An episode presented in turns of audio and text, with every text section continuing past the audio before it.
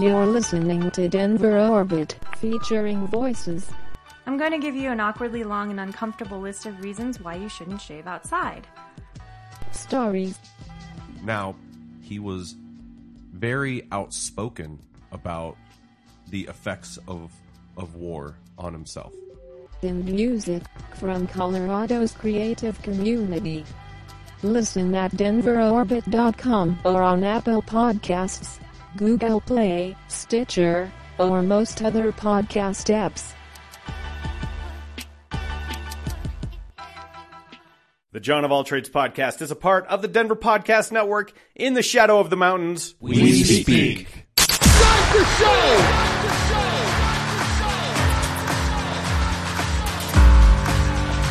You have all made it to the dance.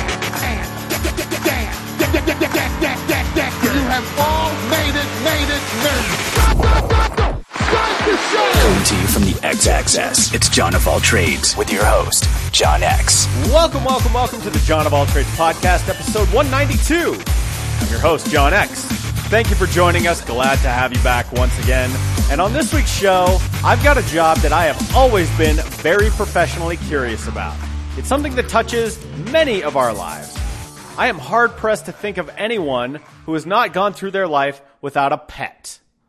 And so on this week's show, I've got Dr. Claire Ennis. She is the owner and also a practicing veterinarian at Canyon View Animal Hospital. Now, I was hooked up with her by CJ Latham. Claire knows him as Clint.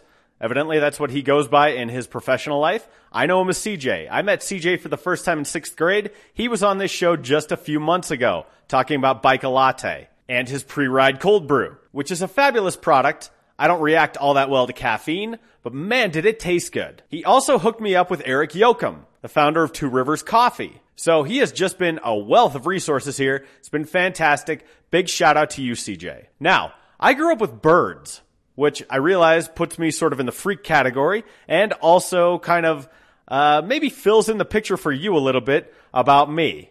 I've been told I'm kind of an unusual cat. I'm cool with that. And I grew up with birds. We got a dog when I was 11. I now have two meowing jerk faces who live here. One has diabetes, one has arthritis, so we're paying out the gazoo for insulin, for needles, for special cat food, for gabapentin. The list goes on and on and on. Now, there are times where I sort of grumble about that and I'm upset about that, but ultimately you do it because you love them. Your pets are a part of your family. And what is part of being in a family? It's making sure they're well taken care of. You gotta get them to the doctor. And I would argue a lot of people probably take their pets to the doctor more than they take themselves. I certainly fall in that category. It's not something I'm necessarily proud of, but there you go. That's kind of the way it is. So let's get into it. Let's find out what actually goes into being a veterinarian. And Dr. Claire Ennis is really, really good about giving me the nitty gritty here. We talk about a lot in this episode, and it's fascinating. We talk about the crushing amount of debt that you get when you go to vet school. It's the same as human doctors. How messed up is that? But the ceiling for earning power is a lot lower than it is for, I don't know, let's say you're a vascular surgeon or something, right? Or maybe a plastic surgeon. But when you picture doctors, you're like, oh, okay, doctors are probably balling. You know? Vets, probably not as much. And she gets into that a little bit. She also talks about what goes into her day to day. How much of it is wellness visits? I mentioned these ads that you see on cable all the time for the Bel-Rea Institute. If you're here in Colorado, you've probably seen them somewhere between, I don't know, 300 and infinity times. But it's a very smiley, sort of light, effervescent kind of commercial like, hey, do you love animals? Well, come in. You get to play with puppies and kitties and make sure they're okay and you send them on their way and you give little kids lollipops and whatever, right? The reality is a little bit different than that, as you might expect, which is sort of the reason for this show's existence entirely. I want to learn. I want to find out more. And so we talk about everything from doing wellness exams to teeth cleaning to surgery to euthanasia. Seriously, we get into it. We talk about the process of euthanasia. How many is she doing a week? How is she dealing with patients? How does she handle the grief? Because obviously she can't carry it with her. So how does she handle it? How does she do self care while being there for her clients? It's fascinating. It's a little dark, it's a little sad, but that's one part of the episode. I guarantee you, you will get something out of this episode that you did not know before. And I'm just thrilled to pieces to bring it to you. Dr. Claire Ennis is the owner of Canyon View Animal Hospitals. So if you are on the southwest side of town, she's down right by Ken Caryl and C470. You can find all the details about Canyon View Animal Hospital on the companion blog piece, johnofalltrades.us. That's J O N of all trades, all one word, dot US. Like to give a quick shout to the John of All Trades social media platforms. Be sure you're following me on those. Facebook, Twitter, Snapchat, Pinterest, and Instagram. Instagram, if you're interested in this episode, is where I put all the photos of my cats under the hashtag worst coworker ever. I work from home and these cats are intent on impeding my productivity every single day, so I document it. You'll enjoy it there. That's the only plug at the front end of this episode, so let's get to it. Episode 192 features Dr. Claire Ennis. She is the owner and a practicing veterinarian at Canyon View Animal Hospital, and her episode starts right now.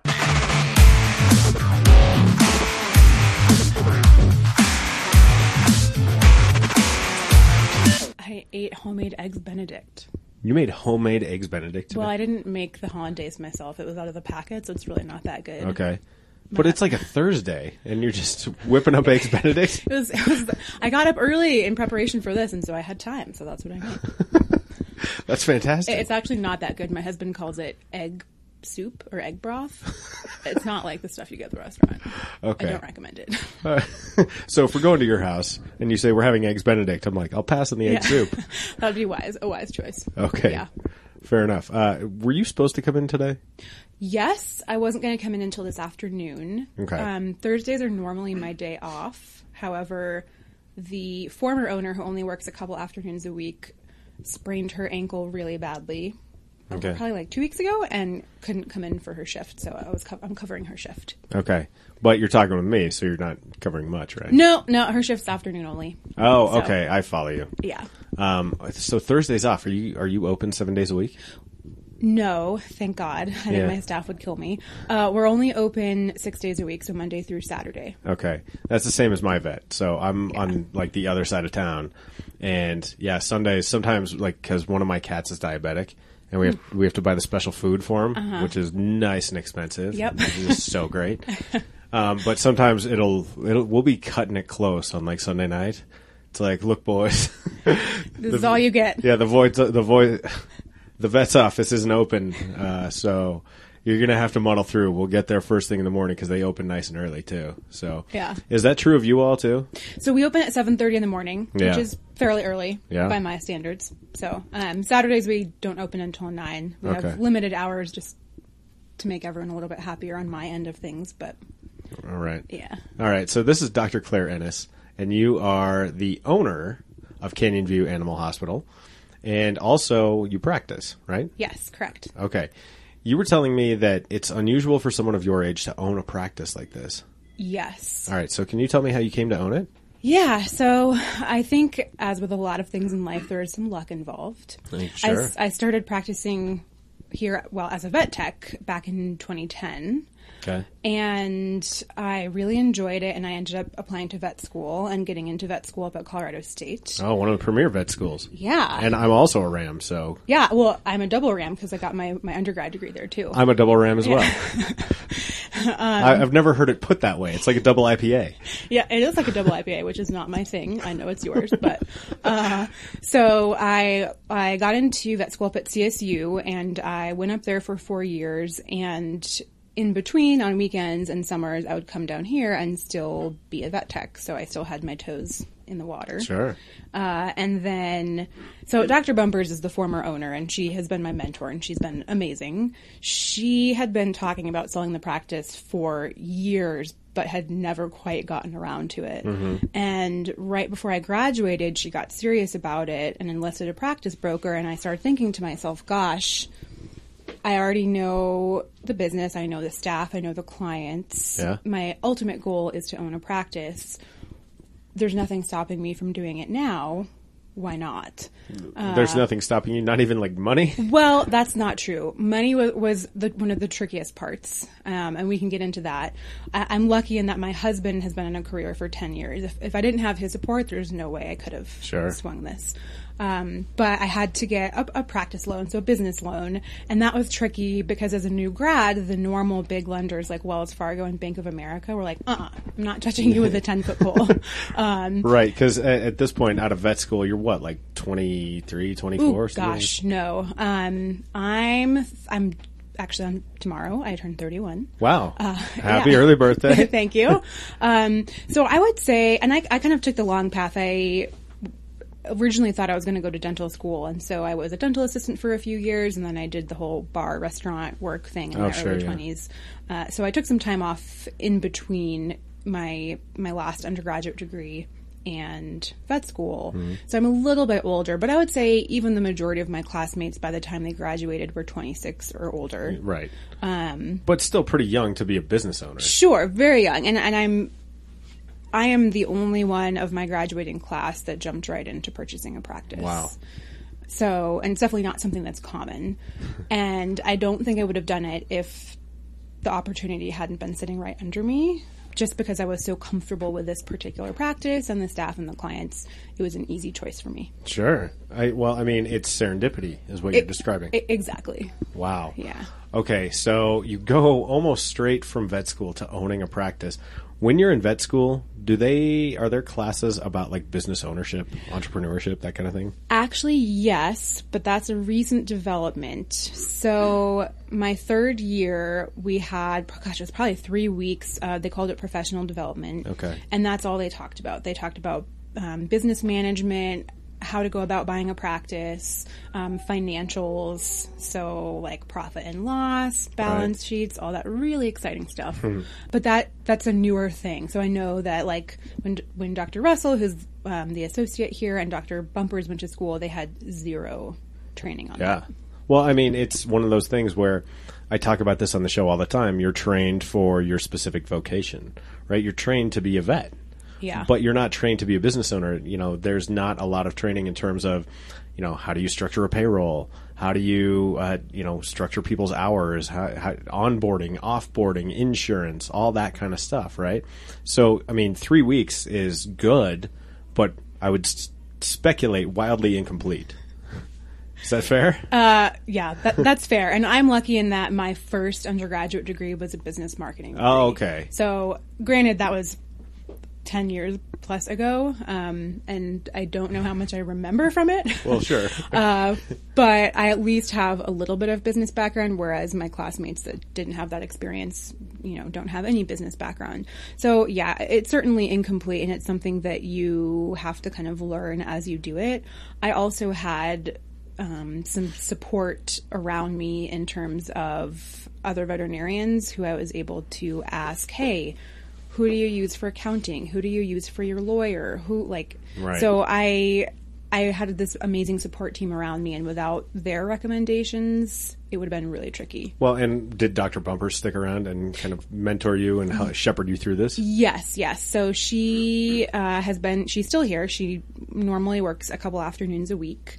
Uh, and the first, probably I would say the first few weeks, few months that I actually got my license and started practicing as a vet, we gave me you know longer appointments so i had time to ask questions uh, time to write my records which is still ridiculously time consuming but yeah she and the other veterinarians here are amazing and every time i had a question or i wanted another opinion on x-rays or blood work they were there to, to help me So, but I mean, ultimately, the decision making rests with you. Like, Yes. I mean, you the buck stops here. Right? Yeah. What I mean, how was that going from essentially being a student to all of a sudden you're in charge? That's a, a very scary transition, and I think any new grad doctor or veterinarian would tell you that because y- you learn how to do things, but then all of a sudden you're the one in charge, and, and it's a life or death situation in some in some Yeah. cases. I, I was lucky in that I had a lot of vet med experience coming into it, and so I was more confident for that reason. sure. And so I think that probably wasn't quite as hard for me as it was for some of my classmates, uh, also because of the great support team I had around me. But you just have to get to a point where you you commit to a decision. If you're unsure about anything, you ask other people, you look up in, in resources. I'm lucky because we have great online resources. We have great telemedicine consultants that I can call on the phone. Oh, nice. Um, so if I don't know something, the answer is not far away. Right. You know where to look. Exactly. Yeah. Yeah. That's good. And I mean that that's it's nice that we are so interconnected now as a society to where those resources are available. Uh, whereas in the past, it probably would have been a little more more difficult. Where it's like, God, I hope they answer the phone. Oh my gosh, we, Dr. Dr. Bumpers and I were talking about this, and she's like, "It's crazy what you have available to you now. I can't even imagine having to come out, uh, you know, 20, 30 years ago and, and practice. Back then, you know, we didn't have the internet, we didn't have all of these amazing textbooks. There were some, but they weren't Sure. they weren't as good. And yeah, now in our modern day age, we're more about working together, you know, groups, teams, um, and everything's just a little bit more integrated. So I'm really, really lucky in that respect. yeah, no joke. Yeah. Okay, so in terms of the day to day here, you know, you walked me through, and you know, you've got num- a a number of different things going on. There was one patient getting uh, teeth cleaned. Mm-hmm. You mentioned there was uh, a dog or a cat that you had recently spayed. Yeah. um, those strike me as fairly rote, routine type things. I mean, nothing is ever rote or routine because we're dealing with living beings, and you know, everyone is different. But w- walk me through some of the services that you offer. Yeah, so uh, general practice is interesting because we are a little bit different than like your human general practitioner in that we do a lot of different things. We we kind of are. This is terrible to use on your show, but it's like a jack of all trades. Um, so we No um, pun intended. we o- we offer routine preventative care, so annual exams, vaccines, deworming. That's kind of the the ideal situation to be in, right? When we have a, a healthy pet and we can find any problems in advance. We also do things like anesthesia, dental cleaning is really common. Uh, we'll take masses off the skin. That's a really common thing in dogs. oh, like skin tags? Yeah, kind of skin tags, um, lipomas, fatty tumors, Yeah. a really common thing. My So- parents' dog used to get that all the time. Just, it's it's really common. And uh, that was a Bichon. So, Oh, little dog. Is yeah, is Yeah. that fairly regular for them? It it seems to be really dog dependent, like Okay. really variable with the individual. Right, fair enough. Um, and so we do soft tissue surgery like that. So we'll take you know skin masses off. Uh, we'll do soft tissue abdominal surgery. So we'll do Hmm. spays. So we go and remove the ovaries and the uterus. Uh, same thing with the neuters. Sure.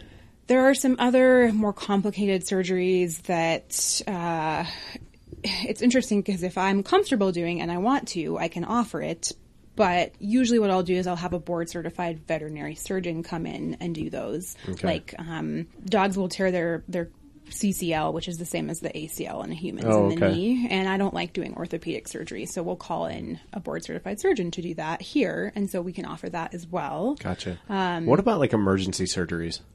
So that's an excellent question. We will see emergencies during normal business hours. However, we're not set up as an emergency clinic. So we Right. don't have like an oxygen cage. Uh, and if the doctors are all busy with appointments during the day, it can be hard for us to do emergency surgery. The one that I think is probably the most common that we encounter is a foreign body, like a dog, like a, a young lab retriever, ate something he wasn't supposed to, uh, which is a rite of passage for them, uh, and it got stuck in the intestines. And It's like a dog bar mitzvah. yeah, yeah, yeah.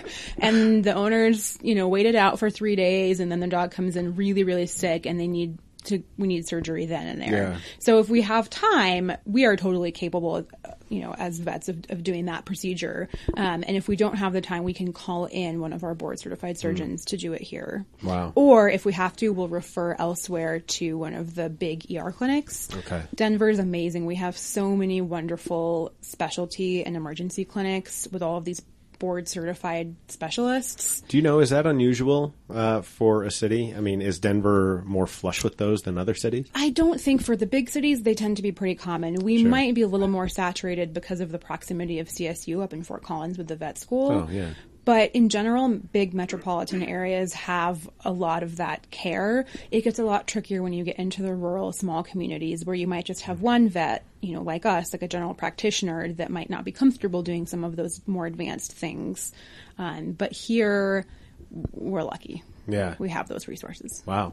Yeah. Uh, that's that's really cool. I was thinking on the way over here about there's this episode of Seinfeld where Kramer has a cough. Do you remember this I one? don't remember. I love Seinfeld, but I don't know if I remember Okay. that particular episode. And uh, he sees a dog on the street that has the same cough. And it's this really comedic effect. The dog just sort of opens its mouth, and they, someone overdubbed like a cough effect. okay. And uh, so Kramer's like, "I'll take, uh, I'll take a vet over a human doctor any day." Because a vet has to be able to cure a dog, a rat, a chicken, a pig. and so, and he comes in and he's like, it really hurts when he drinks orange juice or dog food juice. So, my question to you is obviously there's dogs and cats. Those are the two most common things. Yeah. Do you treat other animals? So we don't anymore. We used to, Dr. Bumpers in particular, used to treat what we call exotics. So she would treat birds, uh, rabbits, hamsters, guinea pigs, rats. When I graduated, I was hoping to be able to do that, but I realized quickly that I just didn't have the experience I needed, Yeah. and my staff wasn't comfortable handling the exotics patients. And you know, it's a different thing holding a bird. Oh, yeah. than holding a dog or a cat. I grew up with birds, and you did too. I did too. Yeah. So yeah. I mean, yeah, birds are just different. they're very different. It's, it, I mean, it's an entirely different. What am I looking for? Oh, It's been a while since biology, but like a different uh, class.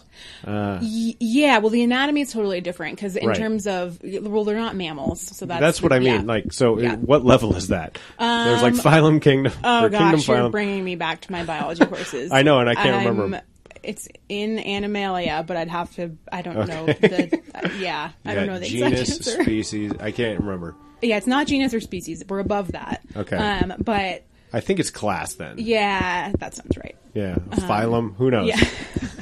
oh gosh, biology. Um, but yeah, their so their anatomy is totally different, and the handling is different. They also are a little bit more fragile. Yeah. And so I just, you know, in talking with my staff and with in terms of my comfort level with treating them, we decided that it would be in our client's best interest, honestly, not to see Right. the exotics. Well, do something well or don't do it at all. exactly. Yeah, I didn't. I don't want to do people's pets a disservice. Do people ever call up and they're like, "Hey, I got this snake that seems to be." Oh yeah. Really? Yeah. They'll call and say, well, they usually say, "Do you see blank?" Hmm. And it, it can be one of many things. I think the most unusual one we've gotten is a monkey. A And monkey. I'm like, I definitely do not see monkeys. There's probably some weird law against either owning monkeys or Yeah. I'm not. I'm not exactly sure, but um, well, if we're going back to NBC Thursday nights, Ross had that monkey, and that was illegal. Yeah, yeah, yeah. There you go. There you go. Um, so, and then we get actually a decent amount of chicken calls now. I think Chickens. because backyard chickens are more Oh yeah. God, that's a weird thing to me. Yeah. Um, I I have no desire to start farming, No. but um, it- because I mean that's you're signing up for a lot of labor when you I know. My husband wants them really badly, and I'm like, who's going to watch them every time we go out of town? Yeah. And then the infectious disease side of me is like, I don't want to be ground zero of like the next, you know, Bird flu. major bird flu outbreak. So yeah. No, I think chickens are great, and it's great that people have them in in the backyard, but it's not for me. Well, it's great to whatever extent it's actually great. You know, if people are good at it, then Yeah. more power to them. But Yeah. If you're just some, you know, run of the mill sort of Tom, Dick, or Harry, maybe not. Who knows? But uh, I think time will tell on that quite a bit. Yeah, we'll we'll see. So, what are the majority of the calls that you get? Is it majority wellness or I would say it's about half and half. Okay. Uh, we do a lot of wellness, like annual exam, vaccines, and then I would say trying to rank the remainder. Uh, diarrhea is real high up there. ah the diarrhea? yeah, the diarrhea, very common. Uh, ear infections Okay. are common. Why are they common? That's a good question. Ear infections uh, can be caused by a variety of things. It can be an anatomical issue with the dog. So, say they have a narrow ear canal, it's hard for the, the normal migration of the cells and the goo to come out. Um, they might have underlying allergies. That's a really another a common thing that predisposes to ear infections. So, uh, dogs can be allergic either to something in their food or to something in the environment. Okay. And that inflames the skin, interestingly. They rarely get the runny eye, runny nose thing. Oh, sure. Yeah, for whatever reason, their allergies present in the skin, and the ear canals are just an extension of skin. So if the ear canals get inflamed from allergy, all of the bacteria and the little yeast that normally live there in low numbers overgrow and cause ear infection. Okay. Yeah. All right. So, but so you've got wellness, you've got ear infections, you've got the diarrhea, and then uh, uh, and then you've got your more sort of critical type things that happen, right? Yeah, yeah. Okay.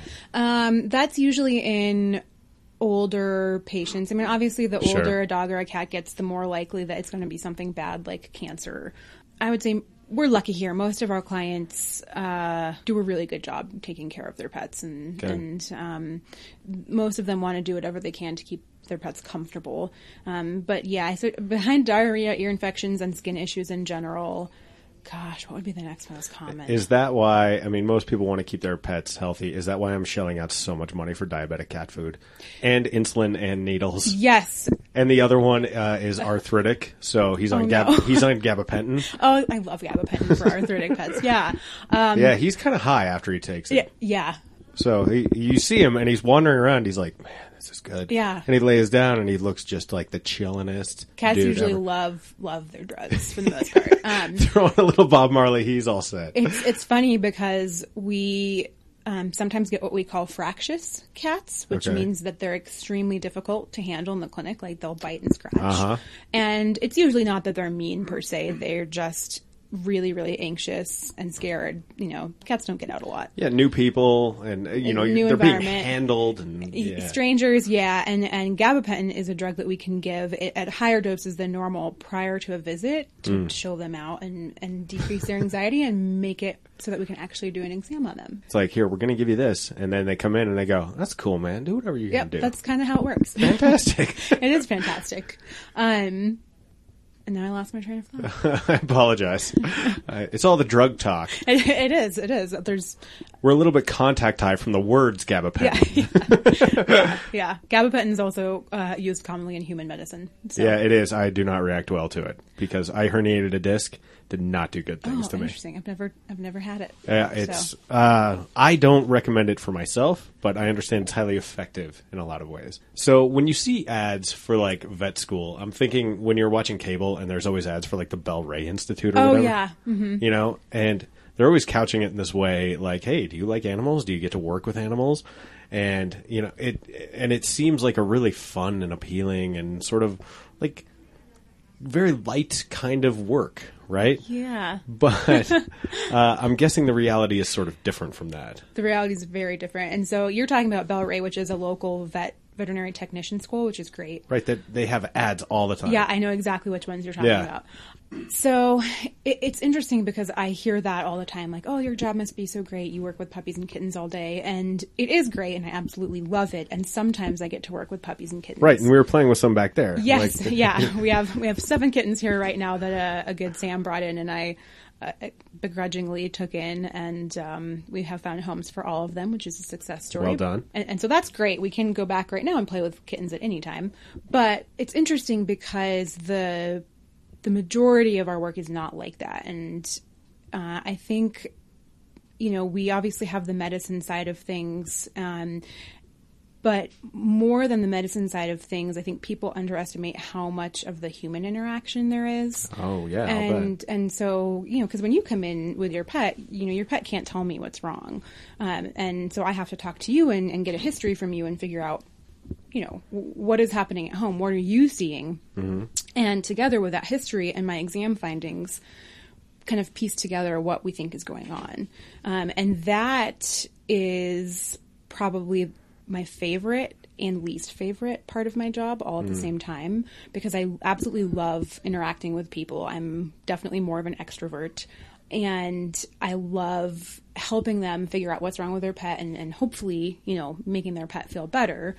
But there are days too where when you've had, you know, 20 different appointments, that can be really draining. Yeah. Um, because you're talking to 20 different people who, you know, that's 20 different communication styles. And some of those conversations are really hard because I don't always get to give good news. Um, Right. and sometimes too, I have to, you know, euthanize someone's pets. So I think that's the side of things that people don't really think about when they think about vets. They think, oh, you're just playing with puppies and kittens, and yeah, Yeah, just doing I wellness am. exams, Yeah, right? no, um, but a lot of times I'm like cleaning up pus or blood from something, or there's diarrhea all over, or I'm having to tell someone that their pet has cancer. So that stuff is is really really hard, um, and I absolutely love my job and I would, would not want to do anything else. But I think people underestimate kind of that kind of darker side. Well, in a lot of ways, you become a grief counselor. Yes. And what is that like? Is that, again, something that you learn in vet school, or is that something that you pick up along the way? So a little bit of both. Once again, I'm lucky in that our curriculum, at least up at Colorado State in the last five years, has instituted this program. It's basically the, they call it communications. Ah. And it's exactly what it sounds like, which is amazing because otherwise you'd have to learn it on the fly. Uh, and at the time, all of us, I think, hated it. Um, Well, we- yeah. Not hard to understand and why. so one of the things that we had to do, which looking back is, is pretty funny, we would have these role playing situations with um, hired actors wow. who were hired to act like clients, and they would be they would be different cases with different situations, but there was something sticky with with it with the communications process with every client. Oh, so they they would be equipped with like some sort of speed bump or like Exactly. Okay. Exactly. So um, we would actually they had a one way mirror in the exam room, and so I myself or one of my classmates would be in there in the middle of this interaction, and we would be recorded. Um, and we'd have four classmates on the other side of a glass, all Holy listening, watching, making notes on what they thought went well or didn't go well. Um, and they, they do all of this training in terms of how to communicate, uh, you know, making eye contact, pauses, so Sure. pausing while the client's talking, reflexive listening, which even though I hated it at the time, it was very valuable. well, it's got to be very painful. Like no one likes watching themselves. No one. Part of what I do is I, I equip people to get ready to go uh, like on camera or prepare for interviews with reporters. So Yeah. I mean, we'll analyze their technique and you know like make your point here, not here. Or if they ask you this question, here's how you take that pivot to like so. Yeah. I, I mean, what you're describing is exactly what I do, just applied in a very specific context. Exactly, yeah. And I remember, I, I probably shouldn't say this because I don't know if they still use this scenario, but before my second one, so the we do this twice, um, and the first time is a little bit easier, and the second time they give you more difficult clients. Oh, sure. And I knew I was in trouble before I even went into the room because I could see through the little glass door. It was this really tall guy in a business suit pacing the room and looking at his watch. Oh, God. Uh, I'm like, oh my god, this is going to be so terrible. Uh, and it went better than I thought it was going to, but it's still really painful, and it's really Well, like painful. what was his scenario though? Um, Do you remember? oh yeah, I will never forget. Uh, he had a sick cat. He isn't the one in charge of the cat. It's his wife's cat. His wife's out of town, out of service. We can't reach her. He is an extremely busy businessman, has no time, basically wants me to promise him that the cat's going to live, but he needs to go right away. Yeah, he's got some meeting or, yeah, like, and, and he, call and or he- whatever. And he was very grumpy about the whole thing. Um, so I just what they wanted me to get out of that was like understanding that when someone looks at their watch, they might have time commitments. It's like the nonverbal cues Yeah. essentially. And then I just was like, let's do this as quickly as possible. I'll get what I need from you and I'll get you on your way. Um, and it seemed to work pretty well, but it, I, st- I will remember it forever. Wow. And hopefully they're not using that one anymore so that no other vet student knows what's coming. Well, I'm sure they'll modify it. I mean, these these scenarios always need to be refreshed because I do also different types of communication training for people who are interacting with different types of stakeholders, whether they're talking to government or they're talking to the community or whatever, and you have to change them up. Like, yeah, just That- no matter yeah, who you are. Yeah, so. and I'm, I'm sure it would get down through the grapevine eventually anyway. And as painful as it was, for me doing it, it's also just as painful watching your classmates because Oh, they're your friends, and you're just like, oh god, like I, I know exactly what you're thinking right now, and Mm-hmm. um, it was pretty funny at the time and stressful, but it was extremely valuable. And In this scenario, did that guy's cat live? Ye- I don't. They never even tell me. I mean, that's not the Okay. point. But I actually got him to sit down in his chair, which the moderators told me never happens. Oh, nice. So they were like, "You you did a pretty good job." Because I was picturing the scenario unfolding like, look, just fix the cat, tell me it's going to live so I can get the hell out of here. Right? And then your job is to deliver the news. Look, Well, this cat's not doing well. well, the problem was the cat would probably live, but I can't promise him it was going to live Oh, because right. I hadn't even looked at it yet, and so it's like that's the tricky part. Okay. The nice thing is that in reality. I rarely, if ever, have interactions with clients that are like that. My Sure. clients are so nice and accommodating, and uh, even when they're you know stressed out or grieving, um, they're almost across the board wonderful. And so that kind of prepared me for the worst case scenario, which here I have yet to Okay. even encounter. Well, I mean, that's the point of training, too. Yeah. I always tell people when we're doing media training, look, I'm going to be harder on you than I think the journalist is going to be. Yeah. Because that way, when you get out there and you're swinging, like, it's you- easy. you're hitting home runs. Yeah. Right? Yeah. I mean, so that's what a good training program should be. Practice is always awful, right? oh, it was yeah, I- terrible. I mean, no one likes training. No one likes practice. Think of Allen Iverson going, you know, we talking about practice.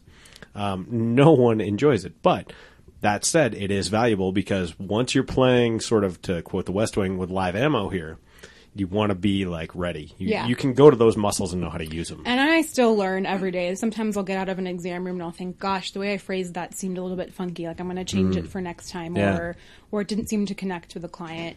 And this is important too because you know when you go to the vet, at least for me before I was in this field, y- you go expecting that you're going to get good medical care, um, and that's kind of a, a given. And what the important thing that you're looking for too is a, a connection. So you want to like your veterinarian. You want to have a bond with them, right? Like that's important to people, and especially here at our clinic where we're small, we're kind of I call us like a boutique vet clinic. sure. That's our advantage is that we're more personalized. We know who you are. We know your name. You can see the same doctor every time, and so it's really important to have that bond with clients, uh, and that's partly why the communication thing is so important. Oh yeah, no, I mean, and yeah. when you get down to it, every job is communication, whether Yeah. people want it to be or not. Yeah. So, okay, question for you, and this is a tough question, but are you euthanizing someone every day or a pet every day? I would say no, not every day. Uh, sometimes we have runs of pets that get sick at the same time, it seems, and we have to do multiple in a day. But on average, I would say it's just a couple a week. Okay, but but I mean that's a couple of times a week. That's more death than most people deal with. You know, like a, a couple of times a week. That's more than some people will deal with in a year or maybe even two years. Yeah. And so I guess my question is, how do you handle that grief? Because you can't carry it with you. No, you can't. Like you need to be present and you know with your clients, but you know by by the same token, you do have to take care of yourself, and you can't just add these all into a sack and walk around carrying it, right? No, you're you're totally right, and that's that's um, a, a really good question, and actually something that my friends ask me a fair amount. Euthanasia is it, it's interesting. So people rarely are euthanizing their pets without having gone into that decision. You know, Yeah, with fully understanding Right. what they're doing. And and for me, I view euthanasia as a gift, Hmm. uh, and I think most most pet owners view it as a gift as well because you are relieving suffering. And so the the act itself of euthanizing someone's pet isn't what's hard for me. It's seeing them upset Yeah, yeah. and it, it's the empathy component of it so you know some of these pets i might have known for 10 years since i started teching Sure. here um, and same with the owners uh, and seeing them crying and saying goodbye like even now it makes me want to tear up just because of the Yeah. empathy Me too. of it yeah um, and I so, had to go with my mom. Um, Yeah. because my dad was out of town, and so yeah, yeah and I, she didn't want to be alone. So Yeah, and I don't I don't blame her. And, and that's the hard part for me, especially when you've got like a you know, like and men too. When men cry, I'm just I can't. I it's horrible. I cry instantly. But that's the hard part is because I understand having gone through that myself how painful it is. Um, and I think for me, I try to be as empathetic as I can in the room when it's happening and support them. And then when I leave the room, I have to just leave it behind. Um, because, like you said, if I didn't, it would crush me. Yeah. Um, and knowing that I'm actually relieving suffering and ending suffering really helps. Yeah. So, um, and it's interesting because actually both of my dogs passed away this summer unexpectedly, and it was a little bit refresher of just how how absolutely painful it is. How visceral. Um, and I think I cried more this summer than I have in the last 10 years. um, and, but it, it's good to remember, like, you know, pets have such an impact on our lives. They're with us every day. They're, I don't have children, but it's almost like, you know, it's this little being that's reliant on you for, Yeah. for food, for, for walks, for water, for everything. well, you'll hear people who don't have kids. They'll say, "I don't have kids. I have fur babies." Yeah. right? Yeah. And so they they become these like ad hoc kids. Um, and even if you do have kids, you know, there's our uh, our daughter Sloan will walk around and imitate the cat. So he'll be meowing, and she does it the funniest way. She's like, "Meow." Yeah, that's not quite right, but it's close. and it's her own sort of unique spin on it, and it's hilarious and adorable. So yeah, I'm with you on that. Yeah, yeah. Um, and and it's interesting because we have all this evidence now too that shows that actually some people grieve more for their pet than when they have a family member pass away. Um, obviously, depending on how close they are to the family member, but pets are so involved in our day to day lives that their absence is um, really notable and really painful for some people. Well, and the thing is, they're innocents too, because if you think about in movies, if you like you watch a movie, people get killed in movies all the time, right? And Yeah. audiences just sort of slough it off. They're like, "Oh, well, that character's done. I don't like that character Yeah. anyway." If you kill a dog in a Oh, movie, I hate it. I um, can't. pe- people lose their I minds. I'm like, don't let the dog die, please. and they're pissed. Yeah. Like I, I was amazed that pe- that anyone went and saw that Marley and Me movie. Oh, I, I can't watch it. I, I've never seen it because I know how it's going to end. yeah, I'm like, I don't want to go through that. I don't need to put myself through that trauma. the end of Turner and Hooch. Yeah. I mean, you know, it's it's rough, it's brutal, and there's just something that's different. And I think it's that you can project all the innocence onto an animal that's guileless, that has no agenda, that's not a jerk, that you know Yeah. isn't like secretly racist, like maybe one of your uncles or something. You know, Like, yeah. uh, but uh, but you take away that innocence and it just destroys people. So Yeah, wow. I'm with you. Yeah. Um, okay, so rewinding quite a bit, knowing what you know now, if you can take me through what ultimately compelled you to get into this line of work, because you said you started as a business major, Yeah. um, but eventually you found your way here, and you're now a doctor. So, what led you to that initially? And if you could go back in time, what would you tell young you about this job? Oh, that's that's well, last one's a loaded question. Um, Sure. So I, when I was a little kid, which many veterinarians will tell you, Mm-hmm. I wanted to be a veterinarian.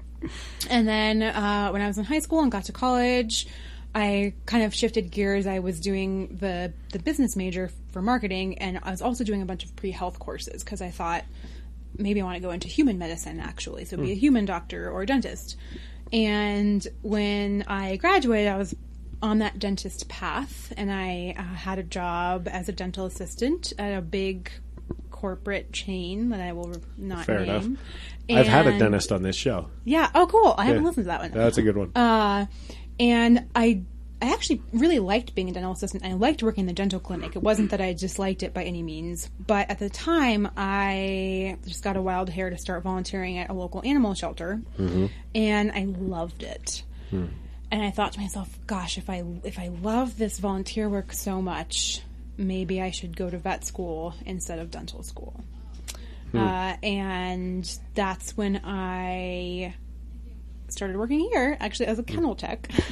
so cleaning up poop and Ah. walking dogs, uh, doing really glamorous things. Right. And Everyone's got to start somewhere, yeah, right? yeah, and they were willing to do hands-on training, and I got to the point where I was doing blood draws and placing catheters and checking in appointments and answering phones and all that. And so I kind of just worked my way up, and then before I got to vet school, I was actually office manager. That's basically how I ended up here. Wow. Yeah, Okay. yeah. If I could go back and tell my young self. I would, I would tell myself to save as much money as possible for my high school job and not spend it on clothes and food, um, because vet school is outrageously expensive. Really? and I have enough debt to buy a house. Oh, yikes. So, and that doesn't even include the practice loan. So, um, and this is a big issue. So you're just swimming in debt. oh, it's, I, it's disgusting. it's ghastly. Yeah, it's ghastly. it's basically so much money that it makes more sense for me to make the minimum payment for the next 25 years and have it forgiven Oh, wow. than for me to attempt to pay it off. Good lord. Yeah. So this is a, a, a big issue in vet med right now is that we pay the same amount for our higher education and for our doctorate as human doctors do, but when we come out, we don't make nearly as much money, and so the the burden of the debt is much greater. And it, essentially, like I was saying earlier, without my husband, I don't think it would be financially possible for me. Jeez. Uh, So I definitely would still want to be in this profession because I love it so much. But I wish I had been wiser with money when I was younger. Why is vet school so expensive? So I think it's a reflection of issues with higher education costs in general. Um, but like when I left CSU, I think a year of tuition was coming up on fifty thousand. Good lord. and luckily I'm, i was in state and colorado sponsors you which basically means the state of colorado pays for half Right. but if you're coming from out of state you're still paying that. And then i had my undergraduate debt as well. But i think that's honestly pretty consistent. And that's even a state school right? Yeah. so i think that's pretty consistent honestly across the board. It's not just vet school. I mean Yeah. you know for mds it's the same. Yeah. it's just an issue with higher education funding. Yeah, it's it, it it seems to be you hear stories now, especially as people younger people continue to go through the system where they're just coming out with crushing amounts of debt for like a liberal arts degree. yeah And and you go, "Why?" Like it and I mean, we can get into that another time. Yeah. There there are any number of causes and solutions to that and we can argue about those as much as we want. yeah But I, I don't think anyone would agree that the system as it stands right now is working for majority of people. no it's not and it's definitely not working for veterinarians Yeah. so Okay.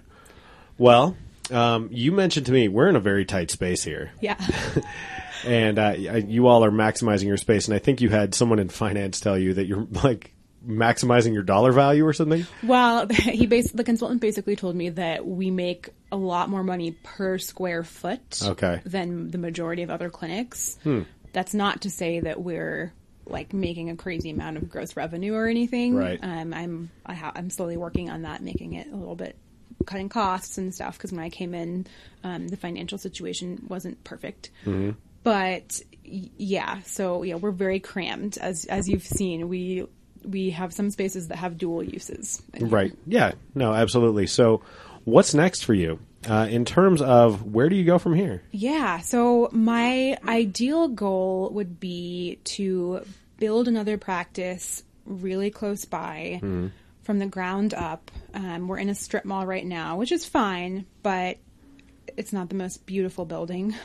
Um, so I'd like to have my own, you know, cute little vet clinic. I want to kind of stick to the roots of being a family style neighborhood clinic where we're small enough that you get to see the same doctor, you know, every time. We know who you are. Um, we know your pets. We kind of know your story. Um, and I really want to be able to provide that individualized care. I would just like to do it with slightly more space, a nicer building. Yeah. Ideally, I don't know, five to seven years down the road, I'd buy a little patch of real estate, build out a new clinic, and set up shop there. Wow, that sounds cool.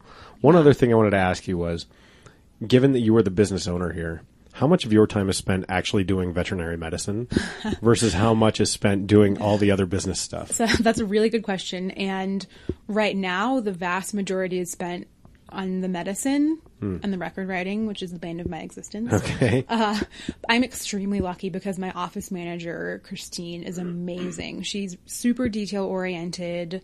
She is on top of the vast majority of the businessy stuff. So she does my payroll. If we need a new cleaner, if we need to renegotiate contracts, she is always right there ready to She's help. crushing it for you. Yeah, she's crushing it. So if I didn't have her, it would be a different story. Okay. Yeah. I'd be working a lot more hours a week trying to cover that side of things. I got you. Well, it's good. I mean, that you get to do what you want to do. That that you're practicing medicine. Yeah. Um, in, instead of dealing with all the other stuff. Yeah, and I don't mind the business side. I, I enjoy it, but the reality is my value lies in in helping Yeah. helping pets and and interacting with clients. So Yeah, absolutely. Yeah. All right. Well, tell you what, this is the part on the show where we do plugs. So, where can people find you? Uh, online, in the real world, whatever you want to plug, please do it now.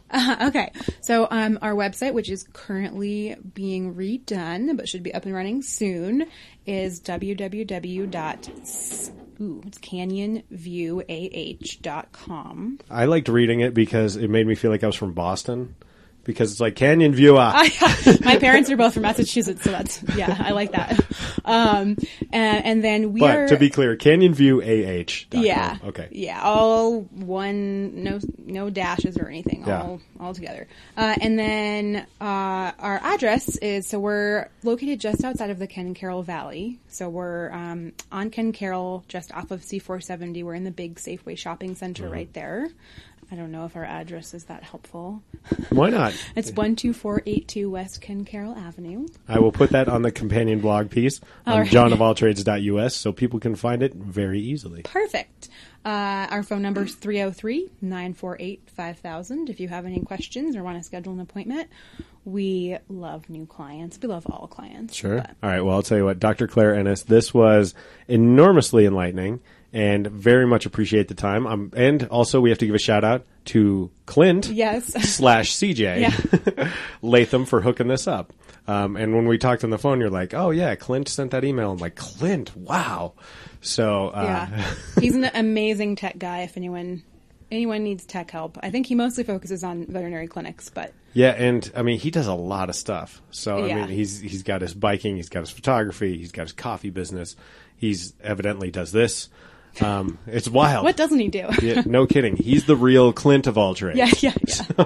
Uh, but anyway, this was an enormous pleasure, and appreciate the time and continued success to you. All right, thank you. It was my pleasure. And that wraps up episode 192 of the John of All Trades podcast with Dr. Claire Ennis. She's a veterinarian, also the owner of Canyon View Animal Hospital. And if you're on that side of town, even if you're not, check them out if you're looking for a new veterinarian. The John of All Trades podcast is a production of Deft Communications. Check out Deft on the web, D E F T C O M dot US. I'm getting more and more into producing podcasts for other people. So if you have a business or an organization that needs some help getting a podcast going, you want to tell your story in a new way, I can help you with that. Everything from concepting to technical production to execution to promotion, I got it covered. D E F T C O M dot US. Our sponsor is Four Degrees. The number four, D E G R E dot E S. If you're doing anything online, Four Degrees is the place you need to go. Whether you're building a website, doing some social media promotion, or online advertising, it's all under one house. They'll help you get the message right and get it in front of the people that will have the most impact to your bottom line. The number four, D E G R E dot E S. New episodes drop on Wednesdays. They're available on iTunes, Stitcher, Google Play, and most places where podcasts are available. Mondays, official episode previews go up. That's also where I do the first job series. Dr. Claire Ennis talked about working at National Jewish Hospital, running experiments for COPD and lung cancer. That's on Facebook only. So, J O A T Pod. I'm out of here. I'll be back here next week. Look for a new episode on Wednesday, new first job on Monday, and until I hear you again, say goodnight, Gracie.